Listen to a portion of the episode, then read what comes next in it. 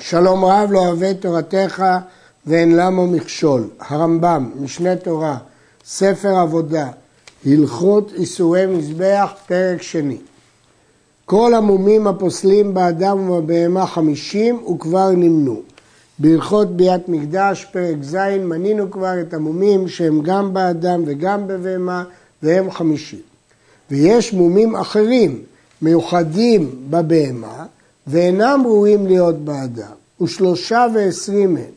בבהמה יש עוד עשרים ושלושה מומים שאין באדם. כזכרו, גם מנינו מונים, מומים באדם שאין בבהמה. חמישים משותפים, יש עוד קבוצה באדם ויש עוד עשרים ושלושה רק בבהמה. א', אם היה גלגל עינה עגול כשל אדם. מרי קרוקוס מאיר שהכוונה לשחור שבעין. עינה אחת גדולה כשל עגל והשנייה קטנה כשל אווז. באדם כל שינוי בין, שני העיניים, בין שתי העיניים פוסל, אבל בבהמה רק שינוי גדול, שאחת כעגל והשנייה כשל אווז. אבל אם הייתה אוזן גדולה ואוזן קטנה, אפילו קטנה עד כפול, כשר. עד גודל של פול כשר, פחות מזה זה בכלל לא אוזן. ג' אם יש בלובן עינה יבולת שיש בה שיער, זה לא מצוי אצל אדם. ד' אם ניקב העור שבין שני חותמיה במקום הנראה. אצל אדם המחיצה היא נסתרת, וזה לא מום גלוי, אבל אצל בהמה היא נגלית, ואם במקום הנגלה נקבע המחיצה בין שני החותמים, זה מום. פי הדומה לשל חזיר, פרוס אף על פי שאינו מחודד כשיפוד. מה פירוש הדבר? ששפתו העליונה מכסה את התחתונה ועודפת עליה, אף על פי שאינו מחודד כשיפוד. חיטי החיצונות שנקבו, או שנגממו אף על פי שנשאר מקצתן, או שנפגמו. נסביר את הדבר. הרמב"ם בפירוש המשנה מסביר מה זה החיטים החיצוניים. שני גרגרים בולטים בגובה החך קרוב למטרי הקול, לפי הגרגרת. אם הם נקבו או נגממו, כלומר נשאר מקצתם, נחסרו ונשאר מצטרתם, או נצטמקו ונימוקו, אבל נשאר רושם שלם, או שנפגמו. אם נעקרו חיטי הפנימיות, שהרי בעת שפותחת פיה וצווחת הם נראים חסרים. חיטי הפנימיות הוא מכסה הגרון, המונע את האוכל להיכנס אל קנה הנשימה בשעת האכילה. זה גלוי, כי כשהיא פותחת את פיה, זה גלוי. אם נתלו קרניה וזכרותן עמהם. זכרותן זה התוך של הקרן. הקרן יש בה תוך. התוך הזה, בפנים, המוח, אם הוא ניטל עם הקרן ולא נשאר מהם כלום, זה מום. אבל אם נשאר, זה לא מום. אבל נקבה שיש לה קרניים, כשרה. למרות שבדרך כלל אין לה קרניים, זה לא נחשב למום. אם נפגע מעור שחופה את גיד הבהמה, במשנה נקרא זובן. הרמב"ם מפרש הנרתיק המשתלשל בזכרות הבהמה שממנו יוצא האבר. אם נפגמה ערווה של נקבה, אם נפגם הזנב מן העצם, אבל לא מן הפרק. זנב הבהמה מורכב משלשלת חוליות, אם נחתך מעט מעצמות חוליית הזנב, זה מום. אבל אם נתלש בשר בין חוליה לחוליה, זה לא מום, כי הבשר חוזר ומתרפא. אם היה ראש הזנב מפוצל לשניים בשני העצמים, העצם שבקצה הזנב נחלקה לשני חלקים. אם היה בין חוליה לחוליה מלוא אצבע, בין החוליות יש רק סחוס, אבל אם היה מלוא אצבע בשר, זה מום. אם היה זנב קצר, ועד כמה? בגדי חוליה אחת מום, כי מאוד קצר. שתיים, כשר. ובטלה אורך שתי חוליות מום, שלוש, כשר. הרמב"ם לא הזכיר עגל, צריך לומר שהדין שלו הוא כשל טלה. זנב הגדי שהיה רך ומדולדל דומה לשל חזיר. יש גרסה בראב"ד שהוא כרוך, עגול ודק, אבל הרמב"ם פירש רך ומדולדל. היא, השאלה אם הגרסה היא כריך או רכיך. אם נשבר עצם הזנב, אבל אם נשבר עצם מצלעותיו, כאשר מפני שאינו בגלוי. הזנב הוא גלוי, אז עצם הזנב שנשבר זה מום, אבל הצלעות הן לא גלויות, ולכן זה לא מום.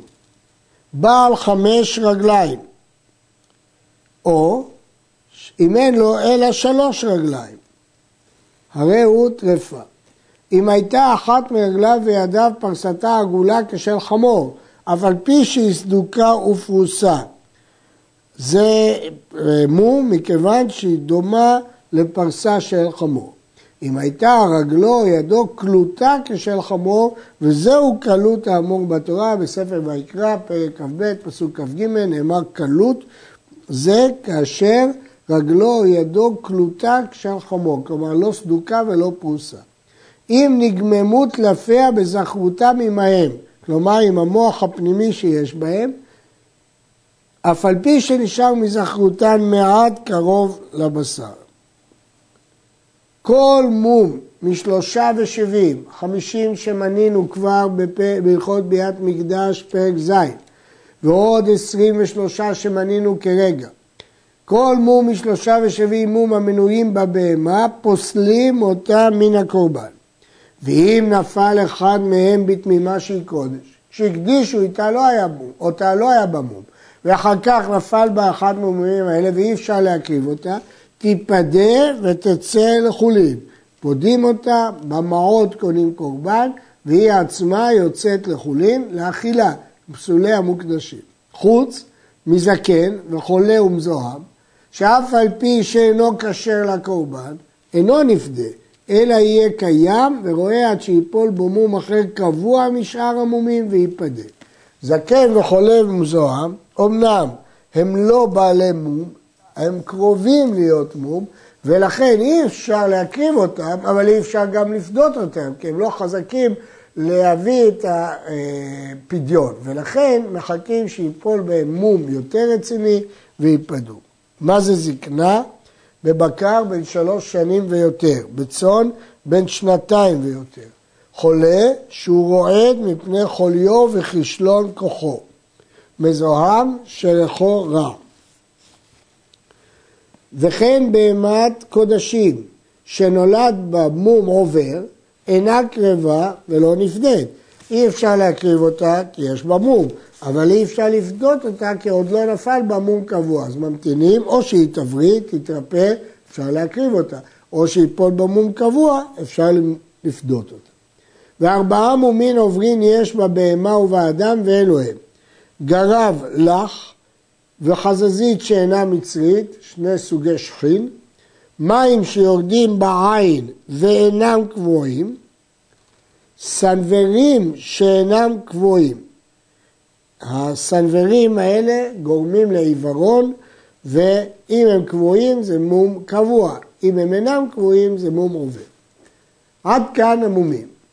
אבל למדנו שהבהמה צריכה להיות גם מובחרת, ויש שם ארבעה חולאים אחרים, אם נמצא אחד מהם בבהמה, הם מקריבים אותה לפי שאינה מן המובחר. אמנם היא תמימה, אבל לא מספיק שהיא תהיה תמימה, צריך שתהיה מובחרת, שנאמר, והכתוב אומר, מבחר נדריך, בספר דברים פרק י"ב.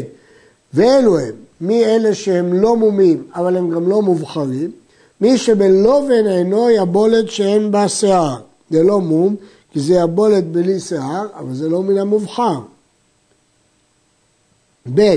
אם נגממו קרניו, אף על פי שנשאר מזכרותן מעט סמוך לבשר, זה לא מום, כי נשאר מזכרותם, אבל זה לא מן המובחר. אם נפגמו חיטיו הפנימיות ולא נעקרו, זה לא מום כי הם לא נעקרו, אבל זה לא מן המובחר. אם נגממו חיטיו הפנימיות, כלומר נשאר מהם משהו, הצטמקו, אבל נשאר מהם משהו, אם היה אחד מכל אלו בקודשים לא קרבים, כי זה לא מן המובחר, ולא נפדים, כי זה לא מום, אלא יראו עד שיפול בהם מום קבוע. ואם מקריבה נראה לי שהוצאו. בדיעבד, כיוון שזה לא ממש מום, אז זה לא פוסל. זה מום, אבל זה לא מום רע. וכן בהמת קודשים שנעברה בעבירה, או שהמיתה את האדם בעד אחד או על פי הבעלים, לא קרבה, אנחנו נלמד בהמשך שזה נקרא מושחתם, היא נעבדה בעבירה או שהמיתה את האדם, ולא נפדית, עד שיוולד לה מום קבוע. אם העידו עליה שני עדים, אז כתוב השור יסכל ולא יאכל את בשרו, אז זה פשיטה שאסור ליהנות. ודאי שאי אפשר להקריב קורבן, אלא אפילו עד אחד או הבעלים, גם כן היא פסולה. אבל אי אפשר לפדות אותה, כי זה לא מום, עד שיוולד לה מום קבוע. בהמה שנולד לה אחת מן הטרפות האוסרים אותה באכילה. טרפה שאוסרת באכילה, זה מום, לא מום גלוי, זה משהו פנימי, אסורה לגבי המזבח. והרי הוא אומר, הקריבהו נא לפחתיך, יצאך או יישא פניך. זה לא פסול של מום, היא הבהמה תמימה. אבל כיוון שהיא לא ראויה לאכילה, אז הקריבהו נא לפחתך, אם היית יכול לתת בהמה שאינה ראויה לאכילה לפחתך, אז ודאי שאי אפשר להקריב להשם. הגמרא אה, מביאה עוד טעמים, הרמב"ם מביא את הטעם היותר נוח. ואף על פי שאינה ראויה לקורבן, הטרפה, אין פודים אותה, שאין פודים את הקודשים להאכילה לכלבים. מה יהיה אם יפדו אותה? יאכילו את זה לכלבים? אסור, זה ביזיון מהקורבן. אלא יראו עד שימותו ויקברו. נשחטה ונמצאת טרפה, אחרי השחיטה גילו שהיא טרפה, הרי זאת תצא לבית השרפה. הדין הוא שהיא צריכה להישרף בעזרה במקום המיועד לשרפת קורבנות, אה, והדין שהאפר מותר, כל הנשרפים אפרם מותר. וכן אם נמצא איבר מאיבריה הפנימיים חסר, אבל פי שאינה טרפה. עכשיו יש מקרה שזה לא מום, כי זה לא גלוי, זה לא טרפה, כי יש איברים שהם חסרים, הם לא טרפה, כגון שנמצאת בקוליה אחת, או שניתן לה טחול, שזה לא טרפה. הרי זו אסורה למזבח ותשרף, לא מפני שהיא בעלת מום, שאין חסרון מבפנים מום, והיא גם לא טרפה, מותרת באכילה, אלא מפני שאין מקריבים חסר כלל, שנאמר תמימים יהיו לכם, וכל היתר כחסר. לפיכך אם נמצא לה שלוש קוליות או שני תחולים, פסולה. אז נסכם, מה שפוסל זה מום קבוע, או מום עובר, או שאינו מן המובחר, או טרפה שאינה ראויה לאכילה, או חסר בעבר, אז זה לא תמים, אפילו עבר פנימי שהוא לא מום, ואפילו עבר שלא מטריף אותה, אבל היא כבר לא תמימה ואי אפשר להקריב אותה. כמובן, חולה, זקן ומזוהם, כפי שאמר. איזהו סנוורים קבועים שהם גורמים לעיוורון? כל ששהה 80 יום ולא ראה, ובודקים אותו שלושה פעמים. מהרגע שהרגשנו בו, מחזיקים אותו 80 יום, ובודקים אותו שלוש פעמים בהפרשים פחות או יותר שווים. ביום שבעה ועשרים מעת שהרגישו בו, וביום ארבעה וחמישים, וביום שמונים. אם ראה, מונים לו שמונים יום מעת שפסקה הראייה.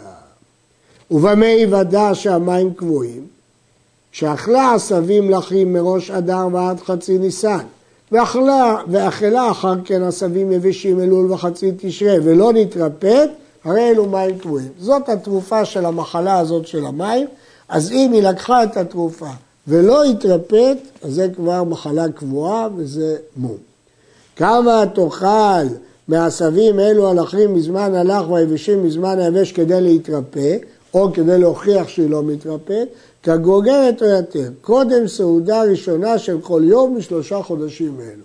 זאת התרופה שלה, שלושה חודשים אלו לאכול את הלך ואת היבש לפני כל ארוחה ראשונה של הבהמה. וצריך שתאכל אותם בכל יום אחר שתייה, ותהיה מותרת בשדה, לא אסורה, לא קשורה, משוחררת, ולא תהיה לבדה אלא היא ובהמה אחרת לצוות עמה, לצוות עמה, שיהיו יחד. אם נעשה לה כל אלו ולא נתרפאת, דהיינו הייתה משוחררת והייתה לה בהמה נוספת לצוות והיא שתתה ואכלה לפני סעודה ראשונה כפי שלמדנו, הרי אלו קבועים ודאי. ואם חסר אחת מכל אלו, הרי זה ספק, ואינה קרבה ולא נפדית. כיצד? אכלה הלך כמשפטיו באדם כולה וחצי ניסן, ואכלה אחריו היבש כמשפטיו וחצי ניסן ואייה. שנמצאת שאכלה בשלושה חודשים על הסדר, או שאכלה כגוגת אחר אכילה במקום לפניה, או קודם שתייה במקום לאחריה, או שהייתה קשורה במקום להיות מותרת, או שהייתה לבדה ולא היה לה צוותא, או שהייתה בגינה הסמוכה לעיר ולא בשדה ולא נתרפאת, אז הוא לא עשה לפי הנוהל של הריפוי, כולל הוא ספק קבועים או עוברים. לפיכך אם הטיל במום אחר, אינו לוקה, כי מספק אולי כבר היה במום. אכלה כמשפטיה בזמני אכילה ולא נרפאת, הרי בעלת מום קבוע. יש בדבר ספק אם למפרע היא בעלת מום קבוע, מעת שבאו לה המים, הרי עשינו בדיקה 80 יום, האם כשגילינו שזה מום קבוע עכשיו וזה מום קבוע למפרע, אז, אה, לא, 80 יום זה בסנוורים, אבל עשינו בדיקה של שלושה חודשים, עשבים לחרים ויבשים. אז אם כן, אם עשינו לה את הבדיקה, זה מום קבוע, האם זה למפרע או מעין שנתייאשו מרפואתה, זה ספק. לפיכך הפודה אותה קודם שנתייאשו מרפואתה, ונהנה באותו הפדיון אחר שנתייאשו מרפואתה, הרי הוא ספק מועד, ואינו מביא קורבן מעילה כמו שהתברר במקומו. נסביר. אם מתברר שהמום הוא קבוע מלמפרע, אז הפודה אותה פדיון חל. אם הפדיון חל, מי שמועל בדמים האלה הוא מועל וצריך להביא קורבן מעילה. אבל אם אני אומר שזה רק מכאן ולהבא, אז מה שפדו לפני כן אין במום, לא נחשב מום קבוע, פדיון הוא לא פדיון והמועל הוא לא מועל, לא צריך להביא קורבן מעילה, כיוון שזה ספק, לא יביא קורבן. ספק מועל. אבל יש להעיר שהרמב"ם הדגיש, הפודה אותה קודם שהתייאשו מרפואתה ונהנה באותו פדיון אחר שנתייאשו מרפואתה. שואל רבי עקיבא עגל, מה אכפת לי אם הוא נהנה קודם שהתייאשו, אחר שהתייאשו? הטעם הוא אותו טעם, וכן שואל המרי קוקוס הרבה לפניו, קדמו בשאלה זאת, שלא מובן מדוע הרמב"ם דורש שנהנה אחר שנתייאשו מרפואתה. עד כאן.